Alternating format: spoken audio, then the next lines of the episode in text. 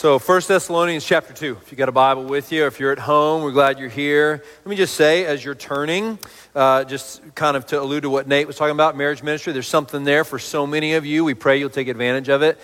I just want to say to you all that as a church, we want to strive to be a place where authenticity uh, is paramount.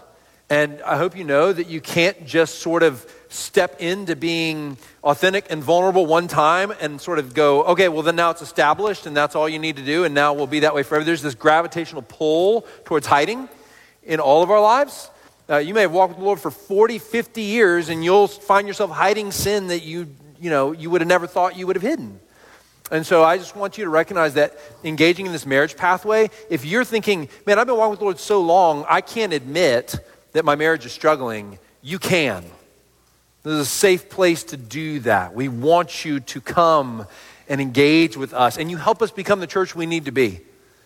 The kind of place where people don't have to say, Well, I've walked with Jesus for this long, so I can't admit that I'm still struggling with that, or that I started struggling with this, or that my marriage is struggling, or just that we need a tune up, you know? I mean, we're 25 years in, and, and we just kind of lost some of our good habits, or we need some new in this next season. We need some new things that we didn't even know we were going to need 10 years ago. Some of our old stuff isn't working anymore. We need to kind of step into some new things. So I pray you'll take advantage, as, as Nate was saying and inviting you.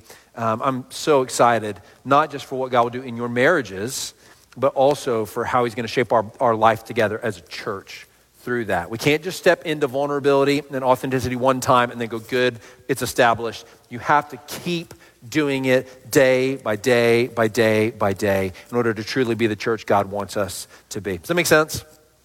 All right. So, speaking of marriage, I'm guessing that many of you who are married, something surprised you about your spouse. How many of you say something surprised you about your spouse? You're not raising your hands, but it did, I promise you. Right, we've all gotten something that surprised us about our spouse. Uh, so, Amanda, I got permission to tell this story because it's a good one. Amanda, when we first got married, she told me before we got married, she said, Hey, I sleepwalk sometimes. Does anybody else sleepwalk? Okay, so if you, yeah, some of you sleepwalk. She goes, I sleepwalk sometimes. I do some weird stuff when I sleepwalk. And I was like, okay, but here's how I was introduced to that reality, okay?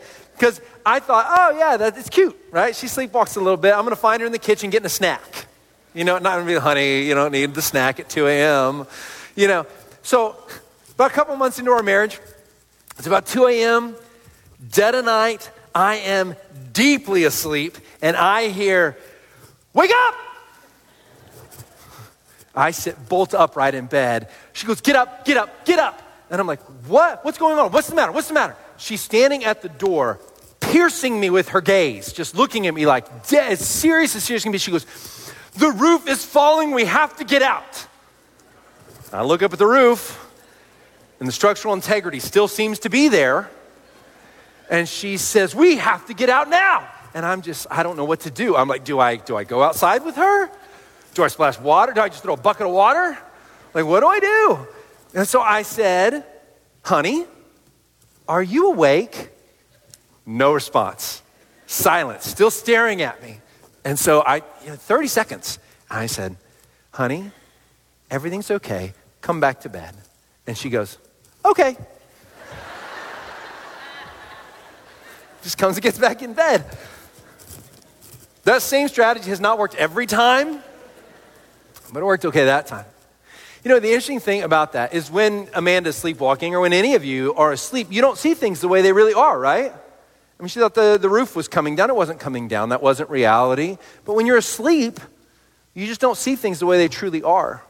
And you remember that as we were looking at this book of First Thessalonians, we're studying this book, we've seen that what Paul is really saying to the Thessalonians, to the church in Thessalonica, he's saying, keep awake. In other words, see things as they truly are.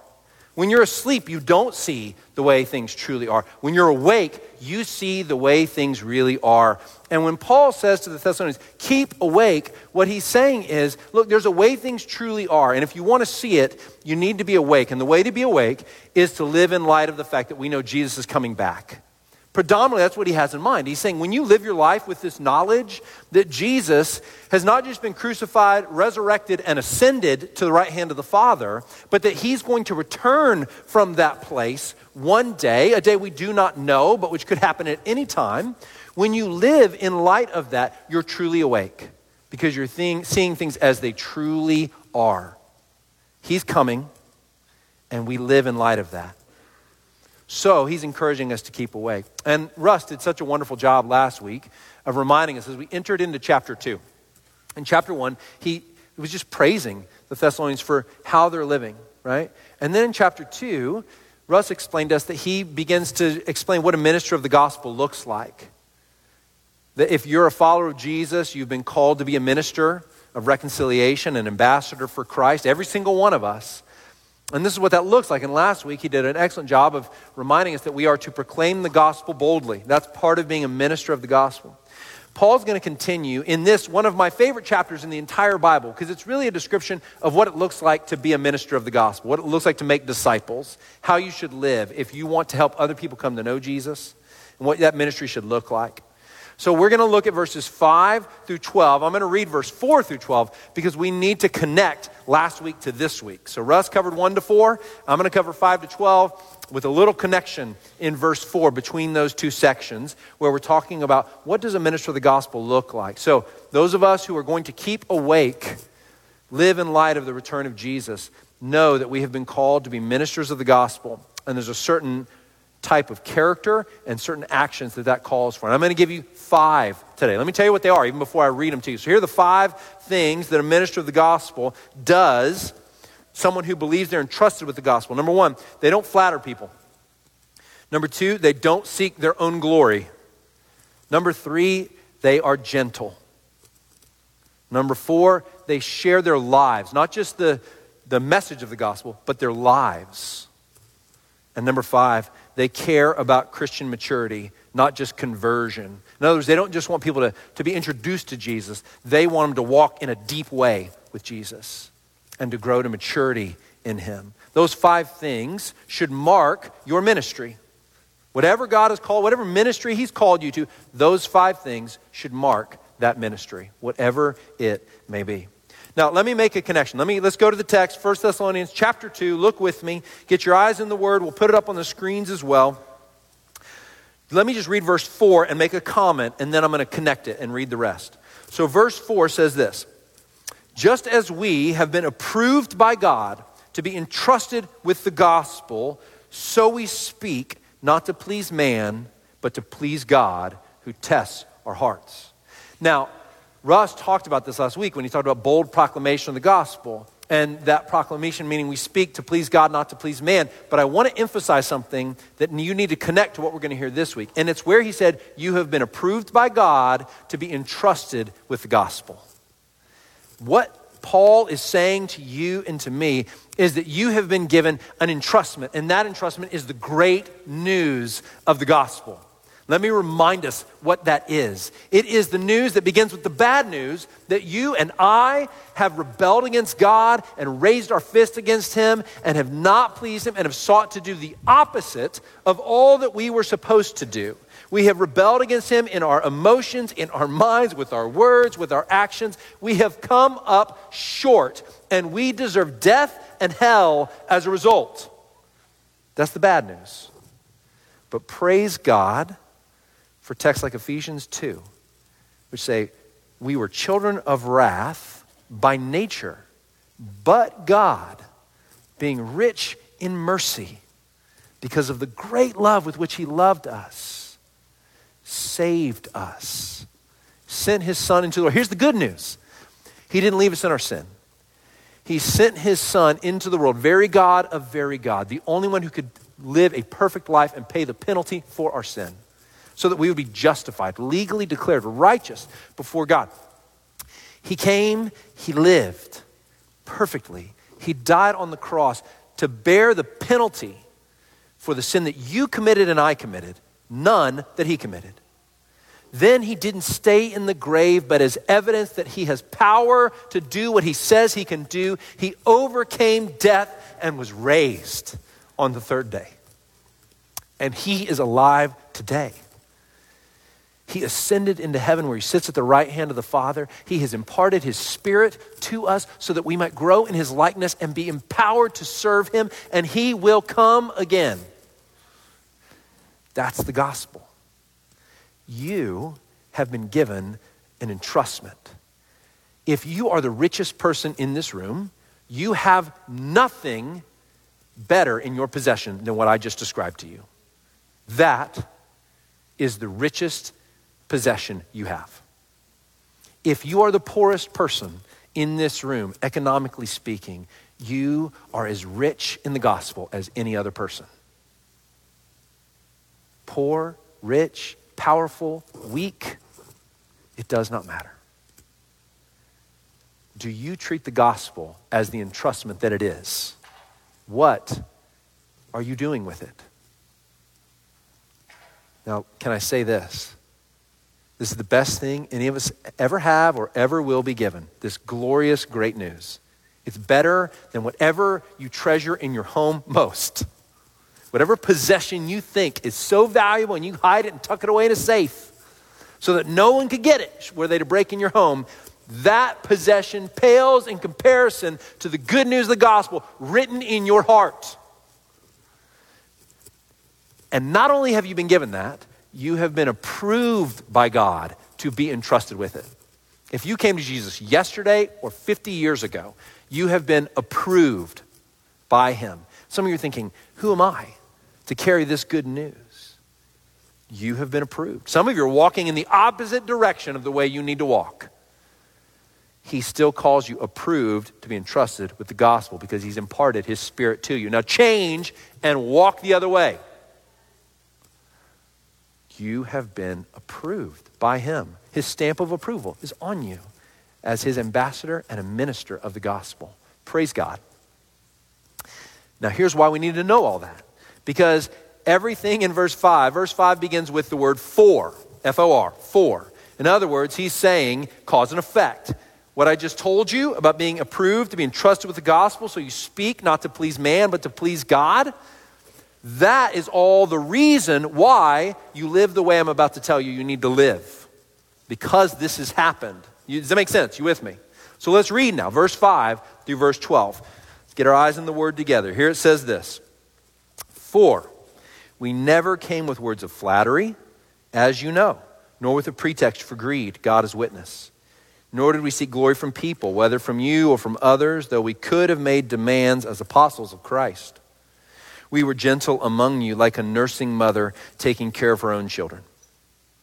So, being affectionately desirous of you, we were ready to share with you not only the gospel of God, but also our own selves, because you had become very dear to us. For you remember, brothers, our labor and toil. We worked night and day that we might not be a burden to any of you, while we proclaimed to you the gospel of God.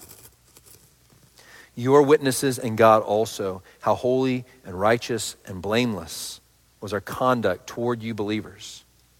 For you know how, like a father with his children, we exhorted each one of you and encouraged you and charged you to walk in a manner worthy of God who calls you into his own kingdom and glory. So, those five things that I said a minister of the gospel does or doesn't do in the case of the first two, I hope you see them clearly there in the text. Let's walk through them. And I simply want to answer this question Why? Why must a minister of the gospel be this way? So it's one thing to say, ministers of the gospel, you need to not use flattery. But it's another thing to say, well, why not? And I want to see if we can explain and understand so that we might then walk in this way as ministers of the gospel. And let me say one more time please, when I say minister of the gospel, do not think pastors, okay? Think me, not me, you. You get what I'm saying, right? Take the two thumbs, point them at yourself, right? Think, I am a minister of the gospel. I am entrusted with the gospel.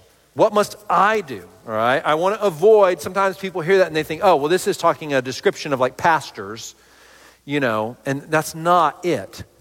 This is what a minister of the gospel does and is. So, first one, why can't a minister of the gospel flatter people? You see that in verse 5 there. Let's just read it again. Make sure we see it real clearly.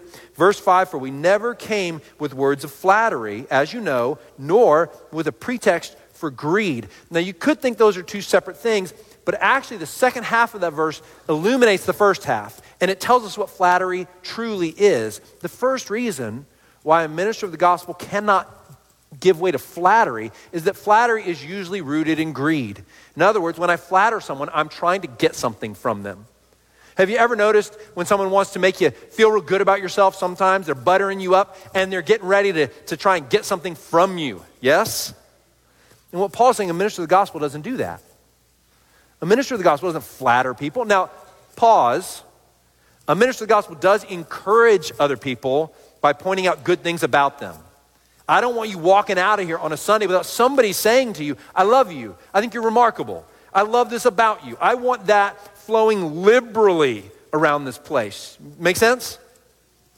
But what a minister of the gospel doesn't do is flatter. In other words, say false things or make a bigger deal out of true things, like overemphasize them in such a way that it seems exorbitant. A minister of the gospel doesn't do that because that's flattery, and flattery in particular is usually rooted in greed. It's, I want something from you, so I'm going to try and flatter you in order to get it from you. That's why Paul says we didn't come with a pretext for greed. In other words, Thessalonians, we, didn't, we weren't telling you this great news because we were trying to get something from you. We only wanted to impart to you this for your benefit. The minister of the gospel does not flatter because they're not asking what's in it for me. They're not trying to get something from somebody. They're asking, how do I bless them? Always. That's what a minister of the gospel does. So that's the first thing that we see. And that's why, by the way, another reason why a minister of the gospel doesn't flatter is because flattery contradicts the very message you're conveying. If you flatter others to butter them up and make much of them and make them think more highly of themselves, if that's your aim, then you're contradicting the message of the gospel, which says no person is worthy of glory and honor except Jesus. And the aim of the gospel, the center and the heart, is that God would be glorified. Not that me as the ambassador, the minister, nor you as the recipient would be glorified. Does that make sense? That's the first thing. So, no flattery on the lips of ministers of the gospel. Now, the second thing that we see is that a minister of the gospel can't seek their own glory. So, it's just closely tied to what we just said. We don't try to flatter others, nor do we seek to be sort of flattered ourselves. We're not looking to have people make much of us. So, why is that? Why can't a minister of the gospel seek their own glory? That might seem like a this is really obvious sort of a thing, but just stay with me for a minute because it might be more subtle than you realize. Look at verse 6 again here. He says, Nor did we seek glory from people, whether from you or from others, though we could have made demands as apostles of Christ. Let me ask you a question. Have you ever gotten involved in a ministry, some kind of ministry activity, whatever it may be, and subtly you found in your heart that what you were hoping is that other people would think highly about you because you did it. I'm, I'm going to do this, and I kind of hope that other people go, wow, I mean, that person, pretty special. Can I tell you, I remember this one. I remember God dealing with me on this. I um, helped a friend who she had the vision and the drive for it, kind of recruited me to come along with her in college and we started a juvenile prison ministry for violent offenders in the state of Texas. And we did one on one mentorship uh, through a chaplain in the, in the, the juvie system in Texas. And so we would do that. And I remember thinking, I'm skipping Texas A&M home football games for this. So just think Penn State, but better, okay? I had to. Right? So I mean, I was thinking, I'm missing football games. I'm going on Saturdays. I'm getting my. I really, I think people should know, like, what I'm doing here. And I remember getting up at church and kind of giving the announcement. And suddenly in my heart, I just remember thinking, like, I, I kind of want people to know what I'm up to. What was that? That was this mixed heart because I genuinely cared. I did. I genuinely cared about these kids. I wanted them to hear about Jesus. I wanted them to know him, but I also wanted people to think highly of me. And I would slip it into conversations. I'd look for opportunities to highlight what I'd done. And it was just seeking my own glory. And that's not what a minister of the gospel does. That is not what a minister of the gospel does. I've always noticed this. It's a great illustration for me. I like sports. And it's always interesting, and some of you are going to think of yourself in this. The, the guys and the girls, more often guys really, who played high school sports at a kind of average level will always tell you about how great their high school career was. They'll look for opportunities to talk about, like, well, when I played, and da da da, they talk about it. And the guys that I know that have played professional sports, like big time college sports, they never talk about it.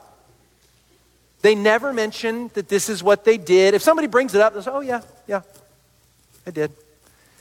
But there's something about like they were great at it and, and they feel no need to toot their own horn. But those of us who were mediocre high school athletes, we are all about letting people know about it. It's, you know, the second somebody starts talking, I go, oh, so you were probably terrible.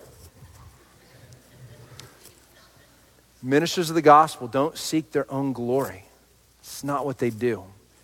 And the reason why is what we said in the, in the first point is because at the center of the gospel is the glory of God, not the glory of man, not the person receiving it, not the person giving it. That is at the center of the gospel. It's what we seek. Listen, uh, let me share it with you from 1 Peter, right? In case you didn't hear it well enough from 1 Thessalonians. Now, this is Peter, not Paul talking. First Peter chapter 4 is this chapter where, where Peter is just urging his, his hearers to persevere in the midst of suffering. He's saying, It's hard, I know, but in, in verse 2 of chapter 4, he's actually saying, Those who have suffered for the sake of righteousness have ceased from sin. In other words, he doesn't mean you never sin anymore, but he's saying there's such, he's, he's saying suffering's purposeful. It's purposeful, it, it does a work in you. So don't shy away from it. Don't seek it out, but don't, don't run from it. I promise you, it's doing something. And then look at what he comes to in verse 7 now of chapter 4. He says this The end of all things is at hand. What's he living in light of? The return of Jesus. Do you see it? The end of all things is at hand. He's got the return clearly in his mind. And what does he say? Therefore, be self controlled and sober minded for the sake of your prayers. Above all, Keep loving one another earnestly, since love covers a multitude of sins. Friends, I've been imploring you in this series, First Thessalonians, where we're talking about the return of Jesus, that in these days of COVID and political upheaval, I hear again and again believers who are looking to try and figure out how that all fits on the timeline of Christ's return.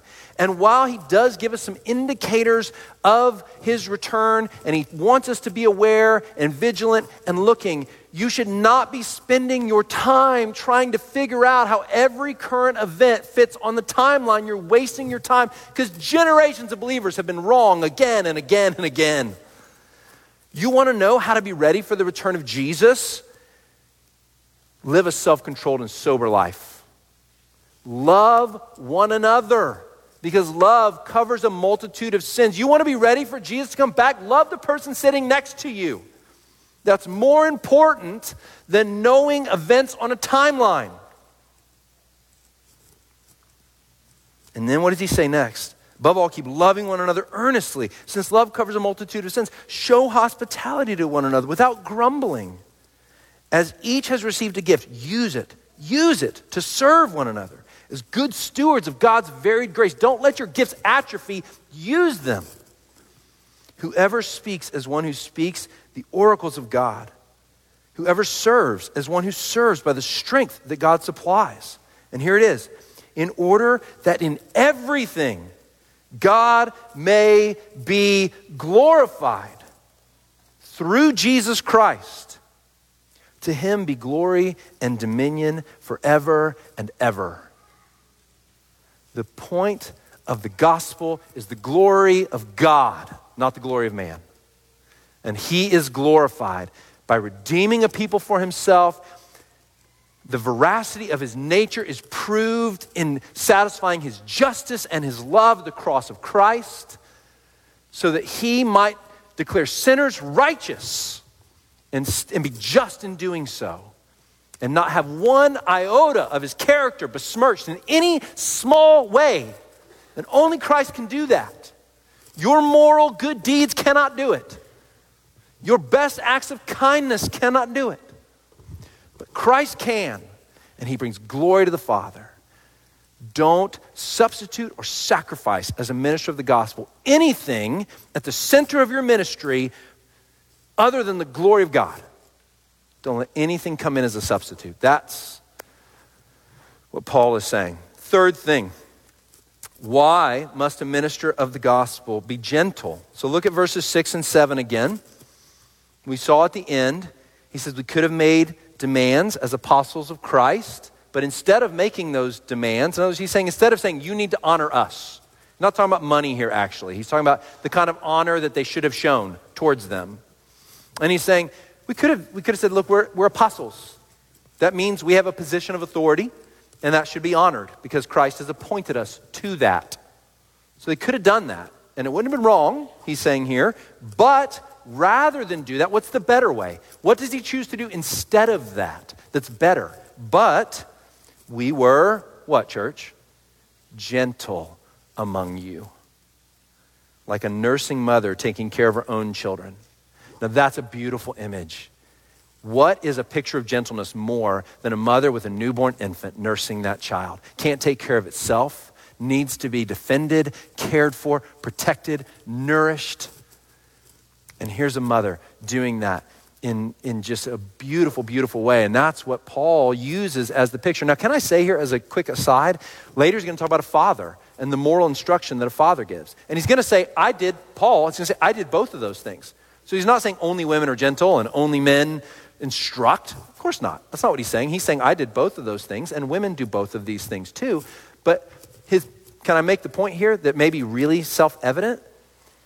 It's really wonderful that what Paul chooses to do when he wants to highlight aspects of gospel ministry is he takes the beauty of femininity and points that out as part of bearing the image of God, and it's good. The feminine is good. And it's distinct from the masculine. They're not the same thing and masculinity is good. It is not toxic. It need not be. Anything can become toxic. I hate the phrase toxic masculinity. Because masculinity, as designed by God, is glorious. And femininity, as designed by God, is glorious. And Paul uses both here. And to point out the obvious, they are different. And they are given by God as part of our design. And we are to walk in them. Now, in this gentleness, why must we be gentle? And the metaphor tells us we must be gentle because gentleness nourishes, harshness does not. The point of being a minister of the gospel is to build others up into Christ likeness. And if that's the point, you're not going to do that through harshness, you're going to do it through gentleness. I mean, do you like to follow someone who's being harsh with you or someone who's being gentle with you? The answer is obvious, right? Can I tell you this? There are times where a hard hand is needed, but there's always, always an option for gentleness. Almost everything that must be done for the sake of another in Christ can be done in gentleness until it absolutely cannot be. Gentleness is Paul's first disposition and his first desire. Listen to what he says in 1 Corinthians chapter 4, verse 21. He says to the Corinthian church, who is a tough church. They've actually just said, Paul is like powerful in his letters, but when you see him in person, he's kind of nothing. He's kind of weak. It's like you, you hear your best artist on, uh, on your MP3 player on your phone. You're like, they sound great. And you go hear them in concert and their voice is terrible. And you're like, eh. That's kind of what, that's, that was a weird noise that I just made you know, not as good in person. That's kind of what they're saying about Paul. He's not as good in person. He's kind of lame when you meet him. Paul's response is, Well, I'll come to you and we'll see who has the power. But this is what he says then after that. He says, Do you want me to come to you with a rod of discipline? Or may I come to you in love with a spirit of, guess what? Gentleness. In other words, his, he wants to come in gentleness. There are times where the rod is required, but gentleness should be the first place, always. If you want to be a minister of the gospel, and you are, your ministry needs to be marked by gentleness.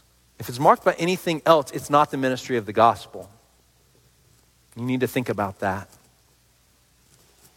By the way, gentleness doesn't mean much until a situation arises where you don't want to be gentle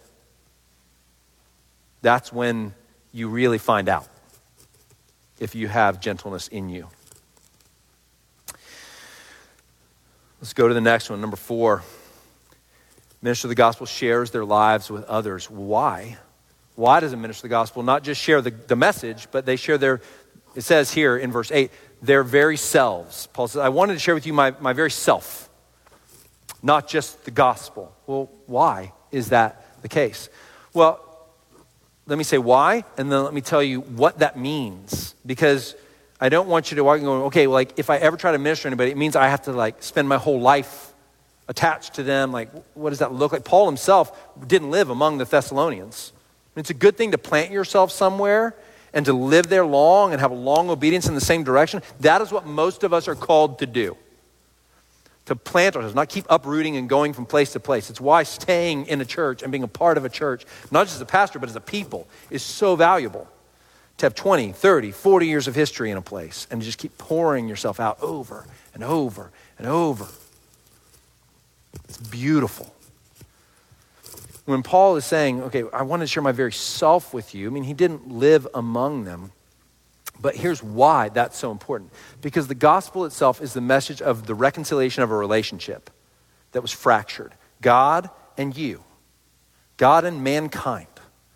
A fractured relationship restored by the blood of Jesus and his work for all who believe, who all, all who come by faith to him.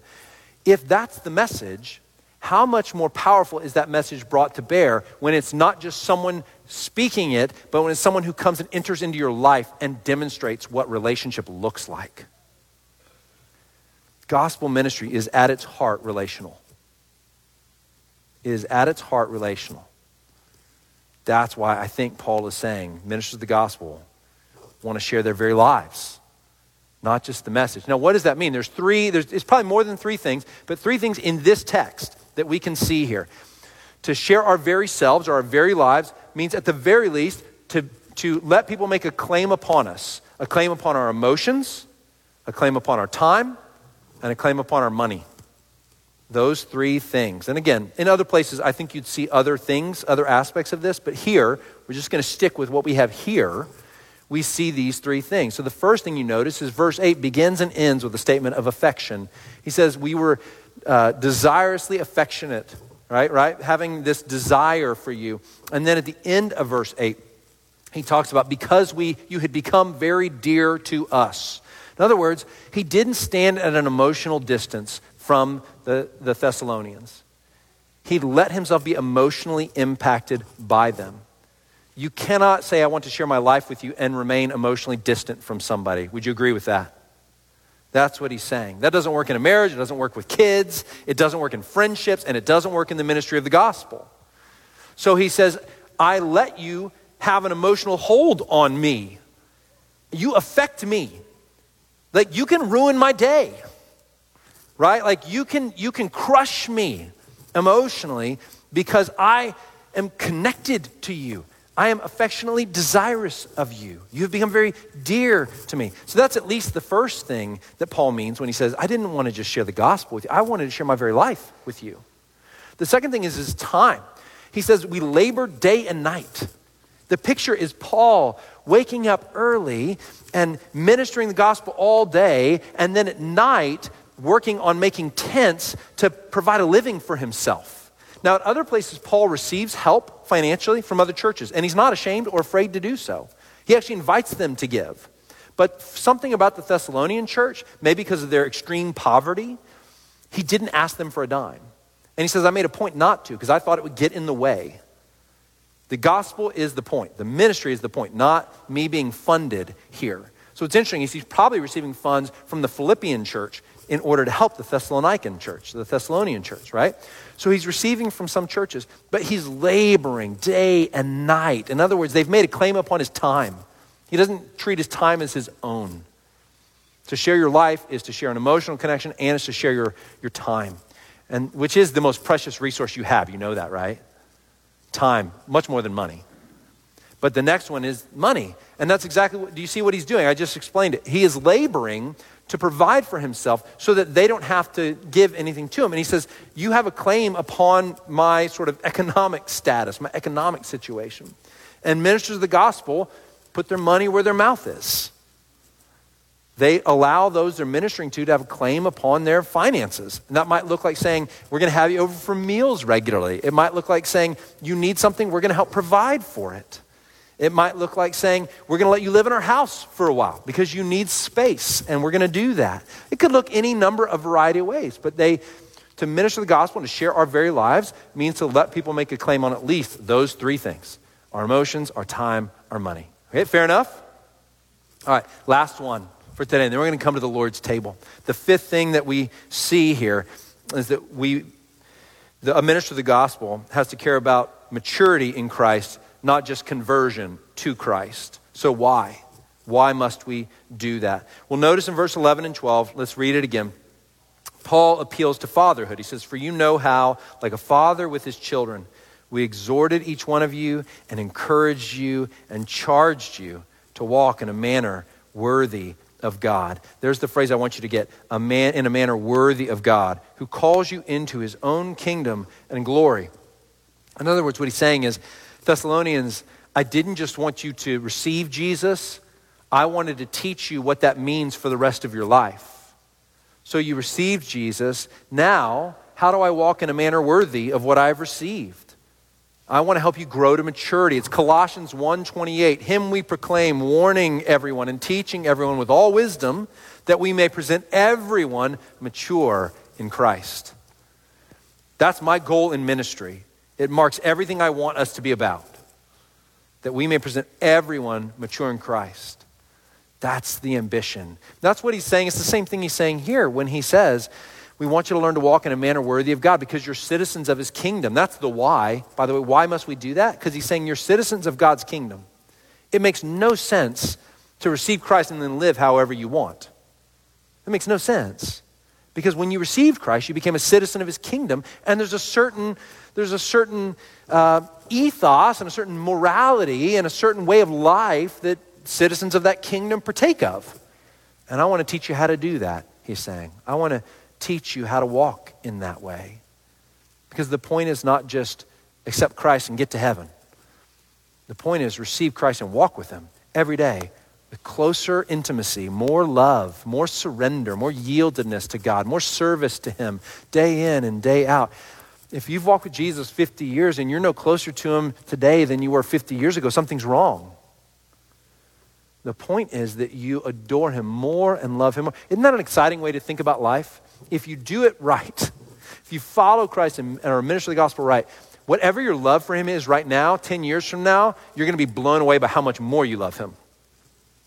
It's like marriage, right? When you testify to this. I, Amanda and I have been marveling at this recently. We're 13 years into marriage, and it seems to be hitting this really sweet spot where it's like we loved each other a lot when we got married. It was hard to imagine loving each other more. I could not have fathomed then how much more I would love her today than I did 13 years ago. And it's because we have gone through everything together ups and downs and highs and lows. I think I've told you this before. Kenny Rogers has the cheesiest song called Through the Years. I cry every time I hear it. Because the whole song is about how through the years, you know, you never let me down. We were there together through it all. It's actually a pretty good picture. I mean, most songs about marriage and love are so dumb. They're just, they just don't they don't get it. They don't understand what really love is. That's as, maybe as close as Kenny Rogers. Way to go. Maybe as close as I've heard, right? It's like that with the Lord. It's like that with the Lord. Every day, you grow to love Him more. Now, I know life is hard, and there's ups and there's downs, and there's plateaus, and there's times where we just think, oh, Lord, I don't know if I can put one foot in front of the other today. Like, I feel very disappointed in what you've brought into my life today. I understand. I know that. But the trajectory of our lives is that we would walk in a manner worthy of the Lord as citizens of his kingdom. And as such, we grow in love and affection and in righteousness and in joy and in peace and in purity. All those things are meant to grow. You are not meant to finish this race when, uh, however many days God gives you, in the same place you are today. You are meant to finish the race in a very different place, unless today is the day the Lord calls you home. And if He does, praise God. You'll be with Him. So, those are five things that mark ministers of the gospel. And let's go back to what we said at the beginning. People who are asleep don't see things as they truly are, but those who are awake and keeping awake see everything in light of the return of Jesus. He's coming. He's coming. You will see him. And as such, don't you want to spend your life as a minister of the gospel, marked by not flattering people, by not seeking your own glory, by being gentle, by sharing not just the message, but your very life, yourself? to give your life away so that someone else will be more satisfied in who Christ is and what he has done for them. Don't you want to do that? Yeah. So, friends, we come to the table now. And as we do, come to the Lord's table, we are reminded of the thing, of the act upon the cross, which has brought about this new life that we talk about and made us ministers of the gospel. And so every time we come to this table, we're reminded that. Servers, I'll invite you to come if you would. And let me just say two things to you, friends. I know that in a room this size, there are folks who are not followers of Jesus. So let me help you with what we're about to do. Just want to invite you to let these elements pass. And the reason is this that we're going to take these elements, those of us who are believers in Christ, and as we take them, we're saying something. We're proclaiming it actually to you and to ourselves, to our own hearts. We're saying, I believe. We're proclaiming what we proclaimed when we sang, the thing that has united the church across generation after generation for thousands of years Jesus Christ is Lord. In spite of all of our differences, that unites us. We declare Jesus Christ is Lord. A beautiful declaration. When we take these elements, we're proclaiming that. And you have not yet come to that conviction. We're so glad you're here. Keep listening, keep learning, join us in the journey. We trust God is drawing you in. We believe that. But for today, let these elements pass so that you wouldn't proclaim something you don't actually believe. Follower of Jesus, the Lord has instructed us not to come to this table lightly. In other words, we are not to come in such a way that we say, I'm living however I want and nothing needs to change. So I want to give you two bits of instruction today. As you hold the elements in your hand, consider two things. Number one, just pray this simple prayer Lord, what needs to change?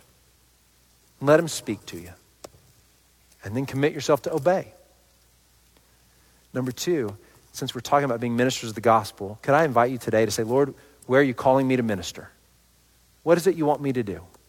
Let him speak to that. Maybe you already know. Maybe you're doing it. And, and what the Lord would speak to you would say, keep going. Keep going. So let's ask those two questions of the Lord as we take the, the Lord's Supper together. Servers, if you'd come.